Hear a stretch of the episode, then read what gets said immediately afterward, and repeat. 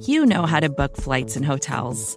All you're missing is a tool to help you plan that unbelievable travel experience. That's why you need Viator. Book guided tours, excursions, and more in one place. There are over 300,000 travel experiences to choose from, so you can find something for everyone. And Viator offers free cancellation and 24 7 customer support for worry free travel. Download the Viator app now and use code Viator10 for 10% off your first booking in the app. Find travel experiences for you. Do more with Viator.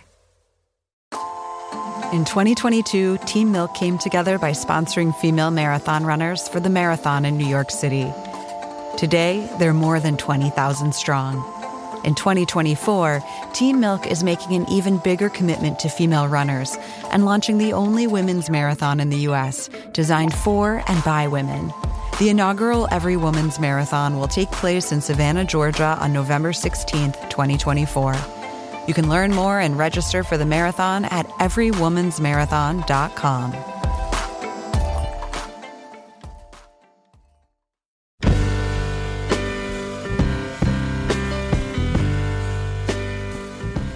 Hello and welcome to the Longform Podcast. I'm Evan Ratliff. I'm joined by Aaron Lammer, Max Linsky, Longform. Hey, Hey, you guys. Hey guys. um, we've got kind of an unusual episode this week. Yeah, we are re-upping an episode. I believe it's episode 28, which is uh, our interview with Matt Power. Uh, both because uh, it's a great episode. Uh, he's he's was one of our best guests, and also as anyone who listens to this podcast or follows this kind of work will know, he uh, he died very tragically this year. Was a close friend of ours. Uh, he was on assignment, and what we'd like to do now, and the reason we're putting it back out, is we'd like to help raise some money for a cause in Matt's name. The uh, Matt Power uh, Literary Journalism Award. Is that right? Literary reporting, I think, Literary Reporting Award. not uh, reportage. uh, uh, is uh, going to fund a young journalist uh, for every year. Hopefully, if we can raise enough money, it'll be in perpetuity to go and do the kinds of stories that uh, Matt himself liked to do. Uh, it's a fitting award for Matt. Uh, one thing that, that sort of came out after he died was how many young reporters uh, he had helped along the way. So, Max, how can I give money?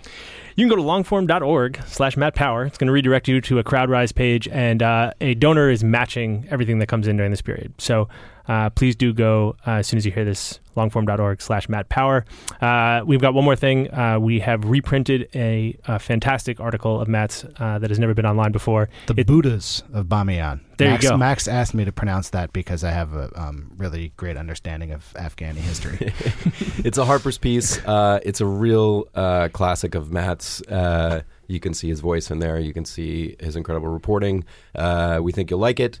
And uh, before you read it or after you read it, uh, go donate to the cause. It's a great cause, uh, and uh, we're all uh, we're all can't bring Matt back, but we're all pretty excited about what can be made of this. There's links to the campaign on the article, and here is Evan and Matt from February 2013.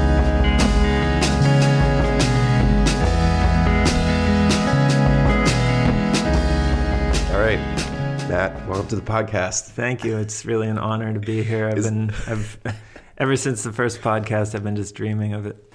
So we should probably do like full disclosure that you're actually a past writer for the Atavist. I am. So this I- is not.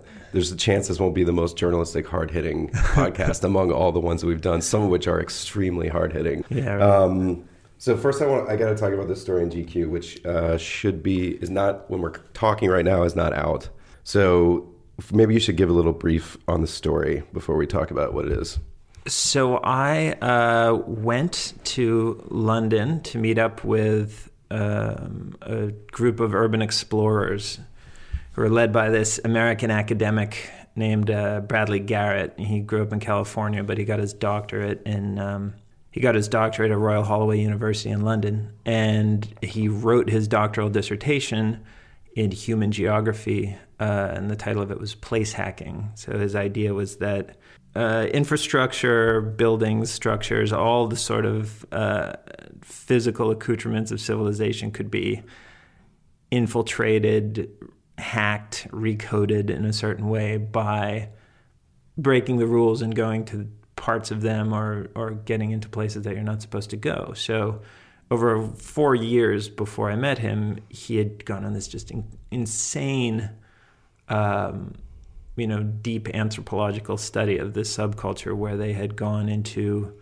the the tube system in London has something like 14 abandoned uh, tube stations Mm. that that are not you know currently in use, and they would walk down the tracks of the tube to get to these other stations, you know, and they ticked off every one of them. They they went into like like abandoned submarines that were half sunk in the mud in the Thames, and um, there's this 40 acre underground complex that was supposed to be where the shadow British government would operate during the event of a nuclear war.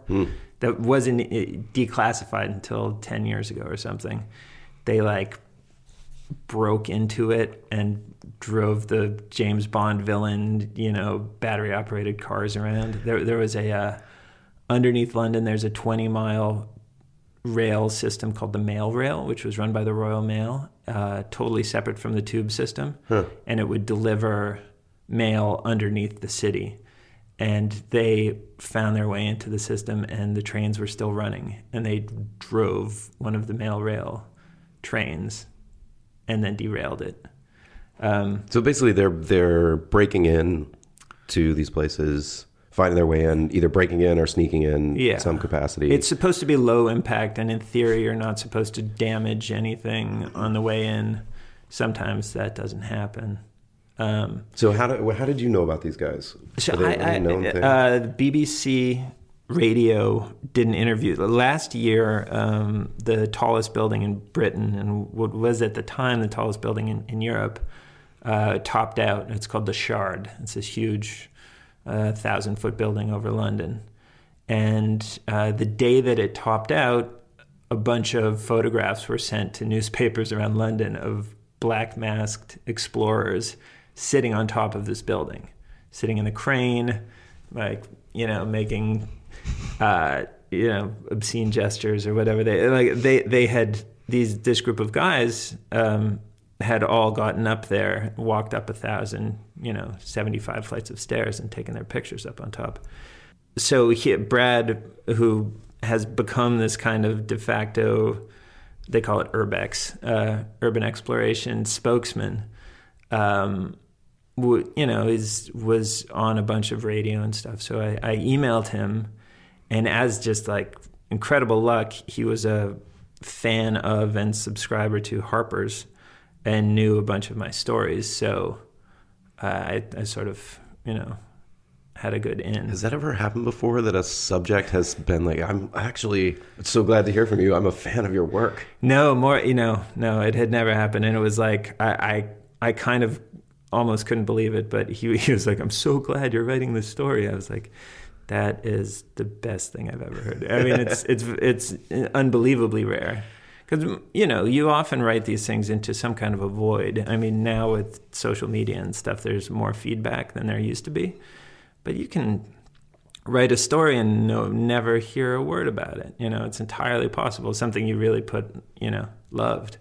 Especially Um, a Harper story as of like six, eight, ten years ago. Right. Yeah. I mean, uh, it, and quite literally, like because, yeah, until five years ago, I don't think Harper's even had an online archive. Yeah. Um, so So this guy, he knows your work, so he says, "Okay, yeah, come on." But Yeah. did you have the idea from the beginning that you you did you say to him like, "I want to do some of this stuff," or just "I want to come profile you and hang out"? I uh, I've always gone in for these sort of interactive projects, and it, this was so much fun to contemplate doing the same stuff. That um, you know, I don't I don't know if there'd be a really good way to do a story like this without actually going and doing some of the stuff with him. You know, there've been stories written about urban exploration before, and there's you know the obligatory like you know evening in the catacombs or whatever, but. Um, I wanted to take it a bit of a step beyond. And I kind of wrestled with that in the story because here's a story about a guy who has also very explicitly gone native with this group that he's supposedly documenting. And then I was, you know, in the story confronted with the same question. that We're totally breaking the law, trespassing, uh, climbed Notre Dame Cathedral. Uh, That's which the part. I mean, and you actually describe in the story this sort of like journalistic ethical dilemma of sorts. Sure. Where you've broke. I mean, you've done things like you've gone underneath London, and those things are illegal Right. technically. So there's that. But this is something. There's something also kind of like sacred about it, in addition to it being illegal. And you talk about the consequences of sort of like appearing on the front page of a French newspaper as like idiot American journalist caught like breaking gargoyle off of Notre, Dame. Just that part of the story. But how much of that was there any question that you were going to do it? Did you pause in that moment and say like, maybe I'm not going to do this? I, I was I was nervous, but I also I mean I was I was nervous, and it was because of the cultural heritage aspect of it. You know that it's such a, a fragile um, sort of piece of world history that we were. I, and I didn't consider it desecration. I actually felt ultimately when you know from the top, I, I ha- had a sense of the sacred that I don't know that I could have gotten any other way. Um, but uh, but yeah, it was totally nerve wracking. And I wasn't worried about getting arrested. That would have worked fine with the story. I was really worried about like hurting something, you know. Um, and I don't think I would feel that way about you know ordinary things. You know, it's it's presumably just as illegal to you know sneak down into the the underground in, in London, but we didn't really worry about that. Right, you're in the sewers. Yeah. Probably not going to. Yeah, do no. much Going through the sewers of. London, it would be very hard to break things, even though it's just as important to in to the world history. That But this struck me as uh, just when I was reading I feel like a lot of people who do this like magazine type journalism features, there's a part of it for many people where this is especially true for me, where it's sort of like an excuse to go talk to people and do things that you would not in ordinary life get to do. Right. And this is the ultimate. I'm not sure I've ever read a story that has more of that in it than this. Like you literally can go to the places where if you visit Notre Dame, you can walk around on the inside and you can kind of look up at the spires and everything, but you are sitting on top of it. yeah, And it's just like so uh, it was immersive. I yeah, and I and I honestly I couldn't resist. There was some aspect of me which I guess is that like uh, that that that kid's sense of adventure, which which I, I don't think I could have resisted even if I'd thought better of it. You know, um, and this is in a lot of ways probably why I became a writer or why I got into this stuff in the first place is because like I wanted to have the kind of life that I you know not to be the story exactly, but I wanted to experience the, the sort of limits of, of things, you know. You talk about that actually, the f- opening to this story that you wrote for Harper's about taking up this like raft, house homemade raft down the Mississippi. The opening of that story, you talk about sort of like how you met this guy who was a real, true kind of free spirit, and you always felt like you were drawn back to. You could t- do these little adventures, but then you were sort of drawn back to something more conventional, Sure. and then get tired of it and then go out again. Is that how you got? I mean, is that how you got into journalism in the first place? Uh, I mean, I think it was that love of of uh, wanting to both do things and then to tell stories about them. I, I you know, I'd, I, I don't know if it was not exactly like seeking for a higher truth, but really wanting to just have an um, uh, the experiential aspect of it be be sort of sort of overwhelming. And actually, it's funny. The raft story is the story that Brad Garrett, the urban explorer guy, had had read and, and known of mine before. That makes sense. And uh, you know, and that was a similar story. Like I had met this guy while I was hitchhiking on the coast of uh, California, and he ended up years later looking for a crew for this this raft that he had built in Minneapolis to sail down the river, and that turned into probably one of the most uh, you know one of the most first person stories I, I'd. Uh, I wrote where I really had to. It, there, there's no way to be like a neutral observer on a raft because you're all sort of on it together, and, and, you know you're part of it. You can't step to the side and pare your nails and be like, you know, making a, an objective study of of the uh, the raft anarchists, and and that seemed to be the best way to handle it. Um, was to you know to just give in and be a character. I f with this GQ one, I, I felt like I was less I mean, I was I was more on the sidelines, sort of watching, but I was going wherever they went, you know. And so at a point, you can't help but be experiencing it. Yeah. Um, but I think there's a uh, there's a spectrum of that kind of stuff. I've written other stories where I'm only present in in the most um, you know liminal kind of way where you're sort of standing off to the side and really letting it be about other people. And I, I, think that each story has its point along that spectrum that you have to approach. Like mm-hmm. i don't always want to be the swashbuckling idiot you know? Mm-hmm. you, you, want you want to be able to be that sometimes because it's fun and suits certain stories. And then other stories it just doesn't belong at all. And did you for the in the gq case did you sit down with an editor beforehand and sort of like here's here's who to call if you hear that I'm in London prison? I think they. I mean, I think they knew that I had done enough sorts of stuff like this before that I would basically know what know what I was getting into. Um, but I really didn't even know the depth of what I was getting into uh, when I arrived. And you know, anyone who reads the story will get to this pretty quickly. Um, Garrett was arrested the morning I arrived, and so I was left waiting at the airport for him while he was, unbeknownst to me, in jail, um, being being interrogated by the police for a totally different um, place that he had hacked into, which was this uh, this underground World War II era bunker beneath the streets of London that had been hired out as a secure file storage warehouse by this American company. Um, so it, it, very rarely in a story will you have uh, a lead handed to you on a silver platter the moment you arrive in the country. It usually doesn't work that way. You had a couple of reporting strokes of good fortune in this. Yeah, you do have that. Uh, I think in your other podcast, Chris Jones called it the ka-ching moment, and I always thought of it more as this like you just have a moment when you're talking to someone where where your storytelling neurons start firing and you realize that like that the goods are being acquired. You don't necessarily know that you have them but you know that they're in the air. And and because there's a very I, i've never gotten to a point as a writer where i didn't feel absolutely sick to my stomach when i started out reporting a story you know? Mm-hmm.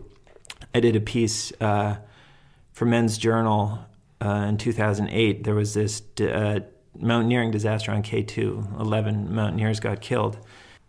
I somehow, with a single day's notice, persuaded my editor to fly me to Islamabad, Pakistan, assuming that I was going to be able to talk to these people when so they you, came out. Of, you heard that it happened. Yeah. Called an editor, said, "I got to go tomorrow." Yeah, six thousand dollar plane ticket, and they flew me.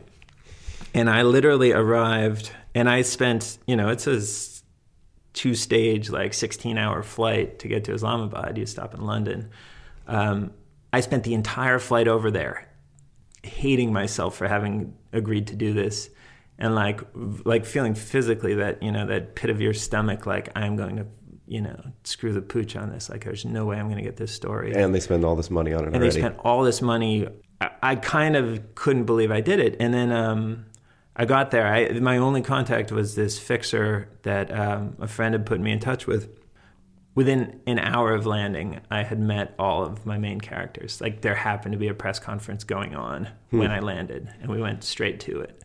Basically, from going to Pakistan, I filed the story a month later. It was 8,500 word story.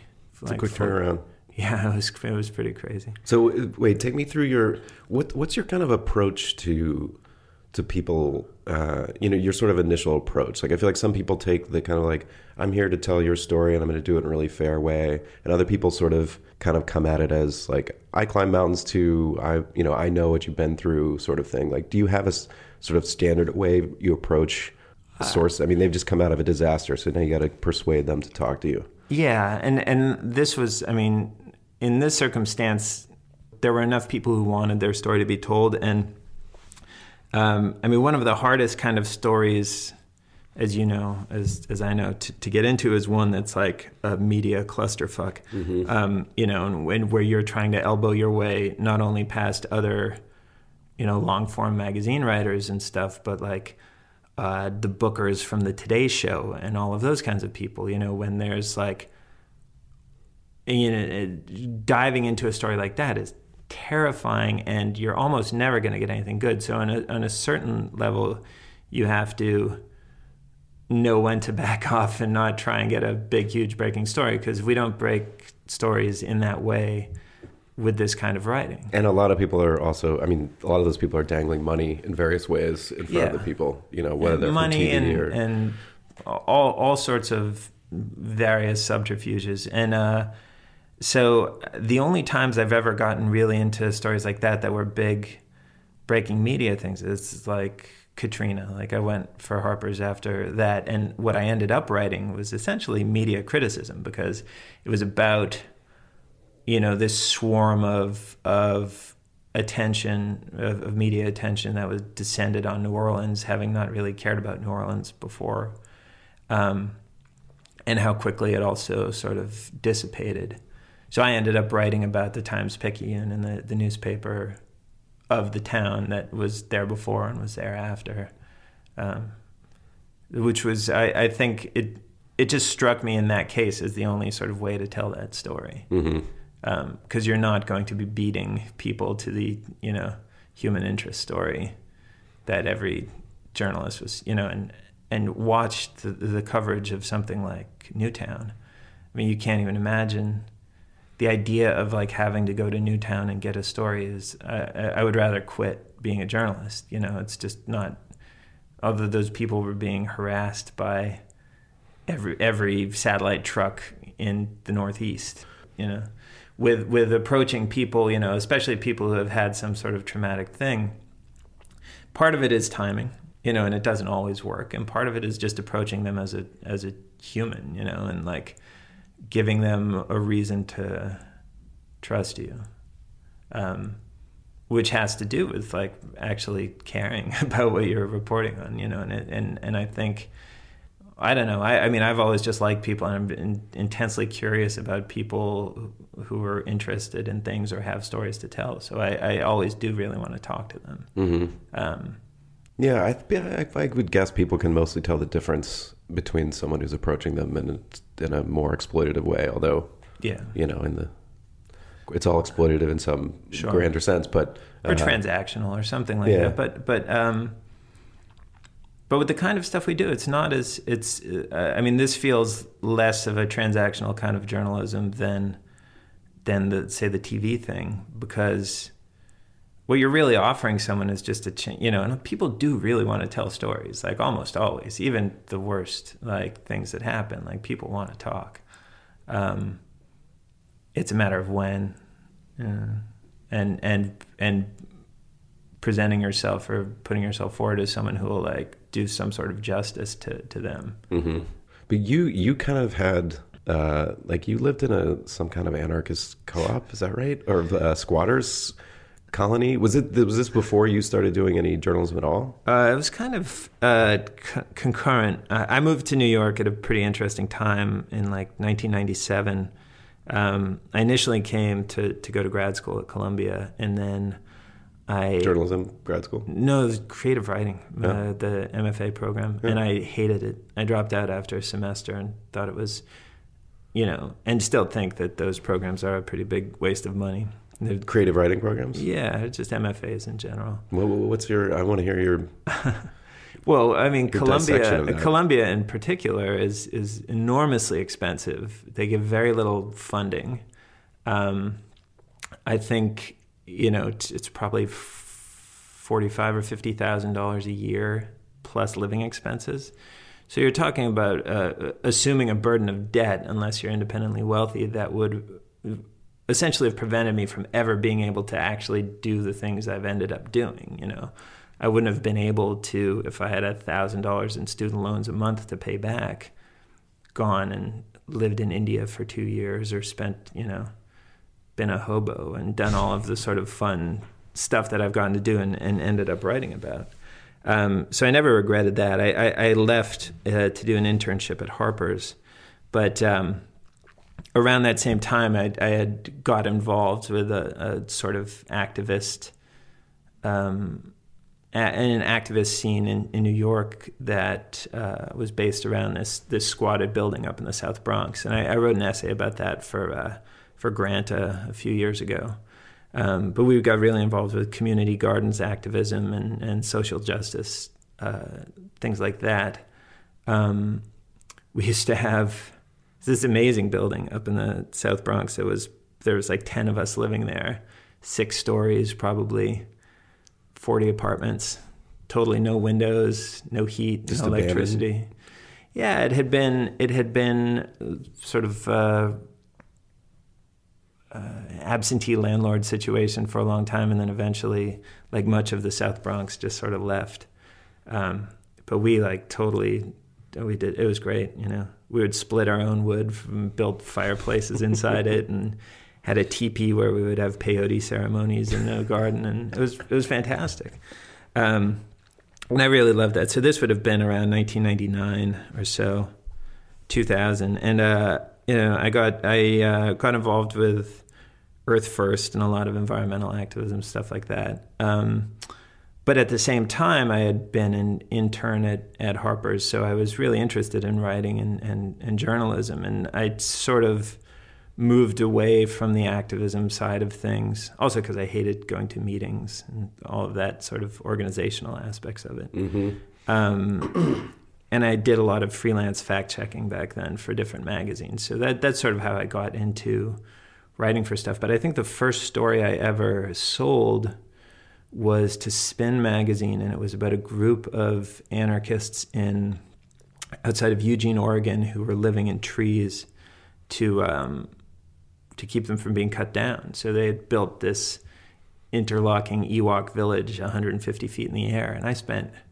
I worked so hard on that. I've spent probably three weeks with them living in the trees and reported the shit out of it. And then uh, Spin. Wait, I read that piece. I think it was for Feed. It was for Feed. Uh, what happened was the my editor at Spin, um, who, you know, was my first piece. I was really nervous and, you know, it was, I don't know, like 4,000, 5,000 words long um, you know, I had never reported anything before. I had never done any of that stuff before. I like really didn't know what I was doing, but I just was like, I'm just going to do it really hard, you know. and he, um, I was in a revise for it, and he quit. Um, he quit his job, and there wasn't. It just it's the writing on the wall seemed clear that there wasn't going to be anyone who was going to pick it up, and it was just going to be dead on the vine. So I ended up uh, selling it to Feed magazine.com, feedmag.com, I think they were called, yeah. which was like a proto Slate web. It was the first 1. web, web magazine. Um, there was a brief period a couple years ago when they actually put their archive back online, and there's also the Steven Johnson was involved with the yeah. beginning of it. One of our someone who works at Atavist, Stefanie Syman, was one of the founders. Actually, she and oh, Steven maybe she it. has the maybe she has my story because I actually don't even have a copy of it. Oh, really? She might have it. I have like an early draft, um, but but basically, I mean, and this was in the late '90s. You would get paid. I think I got paid fifty cents a word which the internet does not pay now. Yeah. You know, you'd get paid much less to write for Slate now. Um, a pretty sort of remarkable and obviously not a sustainable financial model at the time. but, uh, but it was a great, you know, that story came out great. And uh, um, another very early story of mine from that same trip was I, uh, I rode freight trains. Um, from Vancouver to Toronto. So I wrote across Canada, and that was for this magazine called Blue. I like um, that magazine. Yeah, it was, was great. It was like a real early kind of adventure travel, but it, it wasn't commercial at all. Like they, you know, they would do a ten page feature about hopping freight trains, you yeah. know, which is even today pretty hard to persuade a magazine to to want to do something that's like I think I pitched a story on riding freight trains again to National Geographic Adventure when I used to write a lot for them, and uh, and the editor in chief said that it was too dirtbag. so my friend That's and I beat. decided we wanted, yeah, we wanted to start a magazine called Dirtbag, which would be like just the grottiest stories. I mean, I had to cut out the all of the stuff about poop in the uh, GQ piece about going through the the uh, going through the sewers of London. That was too dark for GQ. Yeah, well, I mean, uh, you could imply it, but you couldn't come right out and say it. You know, which is fine. You can't sell watches alongside that kind of. You really don't. And Nobody's gonna want to put a nobody's gonna want to put a perfume ad right next to that.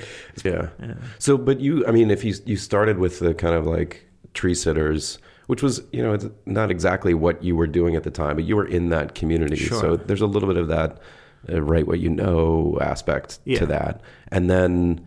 w- Could it have gone another way? Like, were you thinking about maybe I could just maybe I'll stay in this activist community, or you just decided? At what What was the point at which you said, actually, this is what I want to do. I want to go spend time with these people and write about it. I just ended up realizing that I enjoyed the, the writing and the reporting and the, the, the, the like I liked the experiential aspect of it, but I've never been much of a joiner. And so, uh, as much as I like admired and respected people who who you know devoted their lives to like social justice activism, I, I, I never. I thought my skills were, were better played out in actually sort of telling their stories rather than trying to arrange things or organize. Um, which is why, yeah, and I, I mean, I guess it was kind of like a crotchety old man get off my lawn feeling I had at first about Occupy. I was like, these kids, we were doing that 10 years ago. and then I realized, you know, after a month, you know, they were really serious about it. And, um, but I don't know if I can um, march like that anymore, you know. I like, I'm fascinated by it, and I'm fascinated by the people who can really devote themselves to it, but I don't think it's my thing, you know. Mm-hmm. Or I, I'd rather write about it, Mm-hmm. you know, which requires to be somewhat uh, distanced. Yeah. Yeah. And are you, um, I mean, speaking of sort of being a little itinerant, not a joiner, you're itinerant in terms of the magazines. I mean, look at the magazines you've written for, it's a really wide collection of places. And is that by design? Is that if, if someone, like, were you on contract at a certain point at different places? Oh, or do no. you, you just like, like that? Or that's by. I do. I mean, I've always sort of enjoyed the um, the the challenge gamesmanship aspect of it. Um, you know, I no, I've never been on contract anywhere, and and and I've written for probably twenty different magazines. But I've always like my first love, and the one that I've gotten to write the most sort of satisfying pieces for me has been Harper's, you know, and, and I think Dave Samuels in the interview you did with him was saying a lot of the same. You know, it's like having been having come through there when I did, which was uh, like spring of 1998, and just so many amazing people were there at the time. You know, in the intern group before me was Tom Bissell and Ryan Lizza. Um, in my intern group was Donovan Hohn, who's an amazing writer and, and editor. Uh, and then you could trace New York publishing through that through that magazine and through the in- internship program. Yeah, and Uh, beyond. I mean, Clara Jeffery. Yeah, came Clara, was the readings editor. No, she was. I'm sorry. Clara was the index editor. so she would be like, you know, basically like the house, uh, the house whip, like getting the interns to get the index statistics together. And um, Joel Lovell, who's now like um, at the deputy editor at the Times Magazine, and um, Roger Hodge, who, who was my first editor there, was an assistant readings editor at the time. It was just like a, an incredible place. Yeah, a Um, lot, there's definitely like a tree that traces back to that yeah. that intern program. So uh, that was uh, all to say. It was just like a very exciting time to be there. And, you know, when I got my first assignment from them, which was, I was going out with a girl at the time who was a, a freelancer for NPR, and uh, she moved to India, and I, I went there and, and spent, I ended up spending about a, over the course of two years, probably uh, a year and a half in India. Hmm um, is going back for long, like four or five month trips, and uh, and then you know pitching stories that I've found there, and and that was really there's so much like the the advice that I've always given to young writers who are starting out and trying to figure out how to get to do this kind of stuff, and I think it still applies even in the sort of atomized, fragmented. Uh, media landscape that we live in is to go somewhere interesting hmm and like at that time, India was India, Pakistan it was super. You know, there's so much going on. Not only the stuff with the you know Afghan war, but just it's a, a fascinating culture, and there weren't a lot of journalists there. So this was what 2003, 2004. Yeah, I first went in 2003, and then I went on and off until mid 2005. And was your was that first piece for Harper's was that about the sort of poisoned yeah. water supply? So, so I had a, a friend who's who's now um, this guy Vinod Jose, who's actually now the editor of Caravan, which is this sort of long form Indian, the the New Yorker of India, um, and he introduced me to this this village uh, in Kerala, which is way down in southern India, that had been poisoned by pesticide runoff, and all these children had birth defects and uh, really high like cancer clusters, things like that, and ended up writing this, I think, eleven thousand word story for Harper's about India's struggles with modernity and and sort of um, this intersection of, of of culture and science and and um, human suffering and all of that. It, so that that was my first story for them, and and after that things just sort of started rolling, you know, to the point where I'd always be working on two or three different things. Mm-hmm. And that that piece is on the it's on the other end of the spectrum I mean, maybe well, maybe you can tell me if you think it is, but from the sort of place hacking thing, which is like a little more fun. There's a serious sure. aspect to it, and I mean that is you know that's the sort of like reporting about real people's suffering. That's yeah. you know a lot. Uh, it's a different kind of story. Do you try to balance them? Do you want to be one of those reporters and not the other, or uh, I mean, do it, them both? It, it's funny. I always wanted, you know, I do love the fun stories and the ones where you're sort of like a character and, and immersing yourself in, in another world. But I did always want to, um, you know, I always wanted also to tell stories that that that actually mattered, and I don't think I could ever entirely relinquish one for the other. Um, so yeah, and I mean that's the other great thing about Harper's, and most of the stuff. I mean, I would say on that spectrum, the the rafting story was the most far into the, you know, Gonzo first person that I ever went.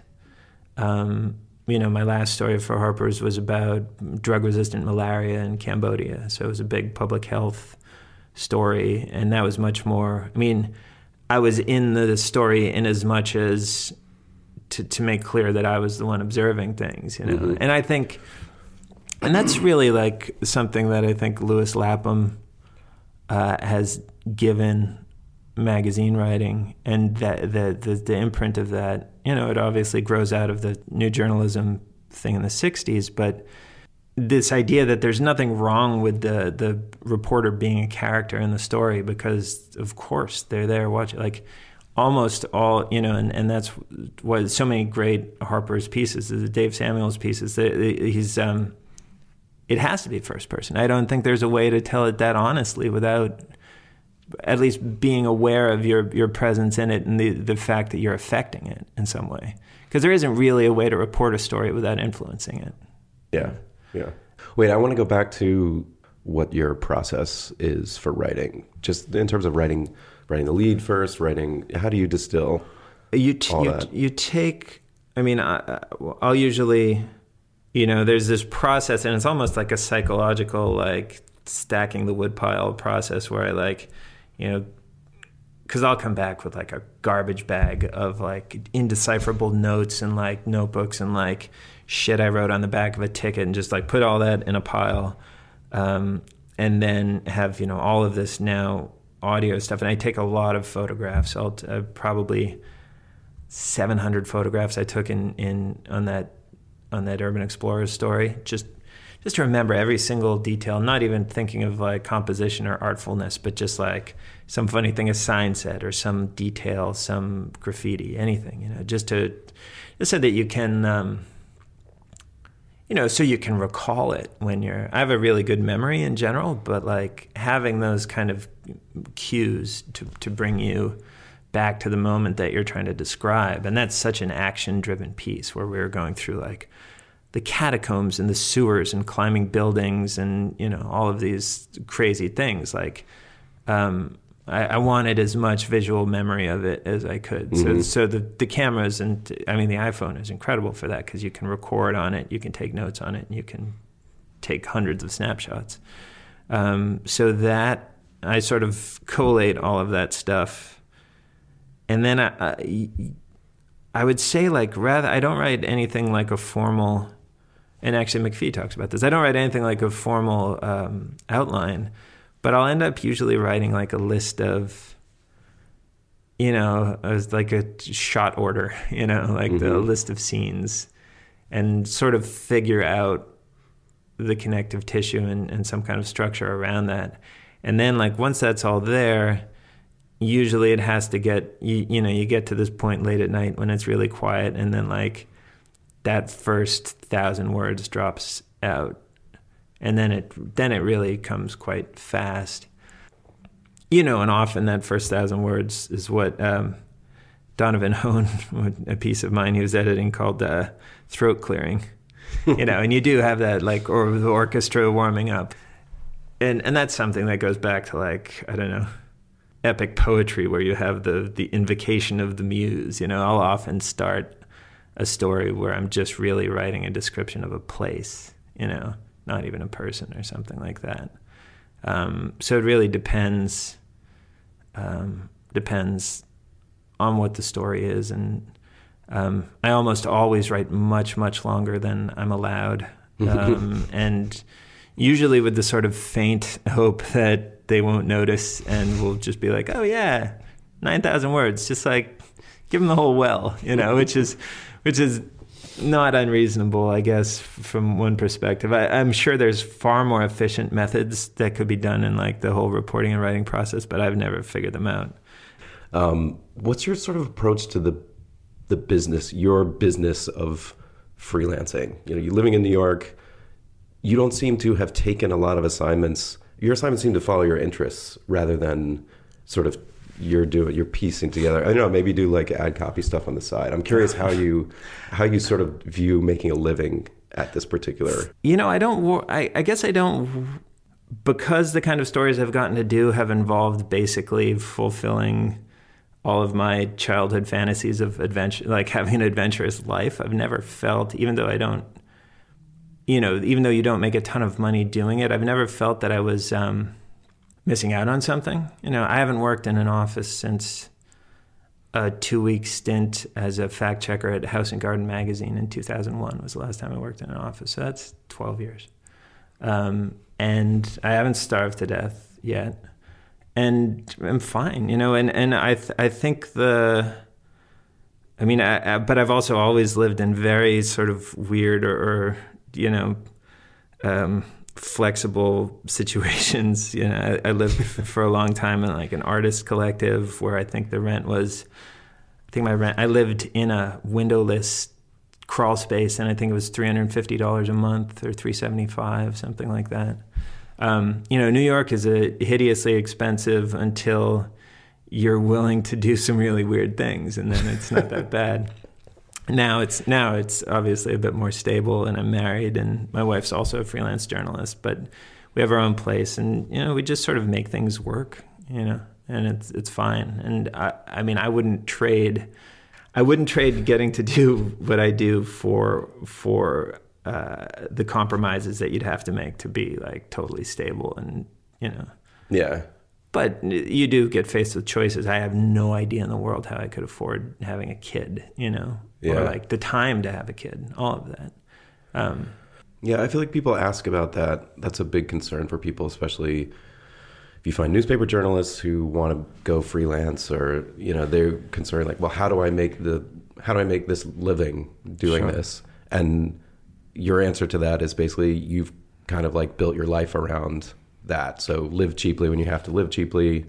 It's more like adjusting to the reality of checks coming you know. Yeah, don't you know? I mean, I think there's also probably a lot of there and uh, being married to another freelancer is like, you know, obviously complicates that that negotiation. I think some people have a partner who's you know whatever a lawyer or something that does some totally different thing, um, and that's one way of making it work too. Of course, uh, I yeah, I guess for me it was just literally not really caring about that money aspect of it, you know, and figuring that things were going to sort themselves out. But it it it has to be something that you're constitutionally able to do because I think um, it would be terrifying if you if if it was something that made you really anxious. It would you'd be very very unhappy because you you don't you know it might be you might get a check for ten grand, but you might have to wait two months before the next check comes, you know, or or more, um, very easily. So it's like it, it's all it's just all a balance.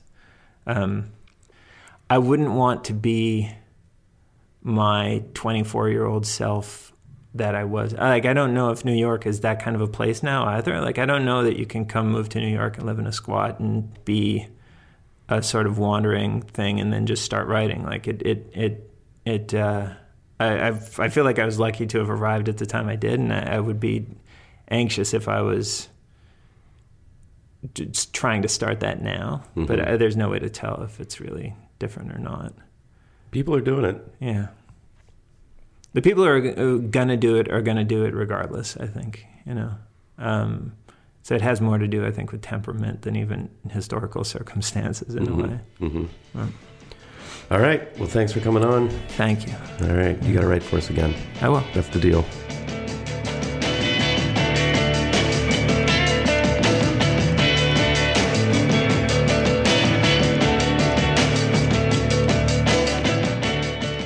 Thanks for listening to the Longform Podcast. The Longform Podcast is edited by Lauren Kirchner. And special thanks to our intern, Sarah Amandolare. And uh, check out Matt Power's Atavist piece called Island of Secrets if you get a chance. I'm Evan Ratliff of Atavist. My co hosts are Max Linsky and Aaron Lammer of Longform. See you next week.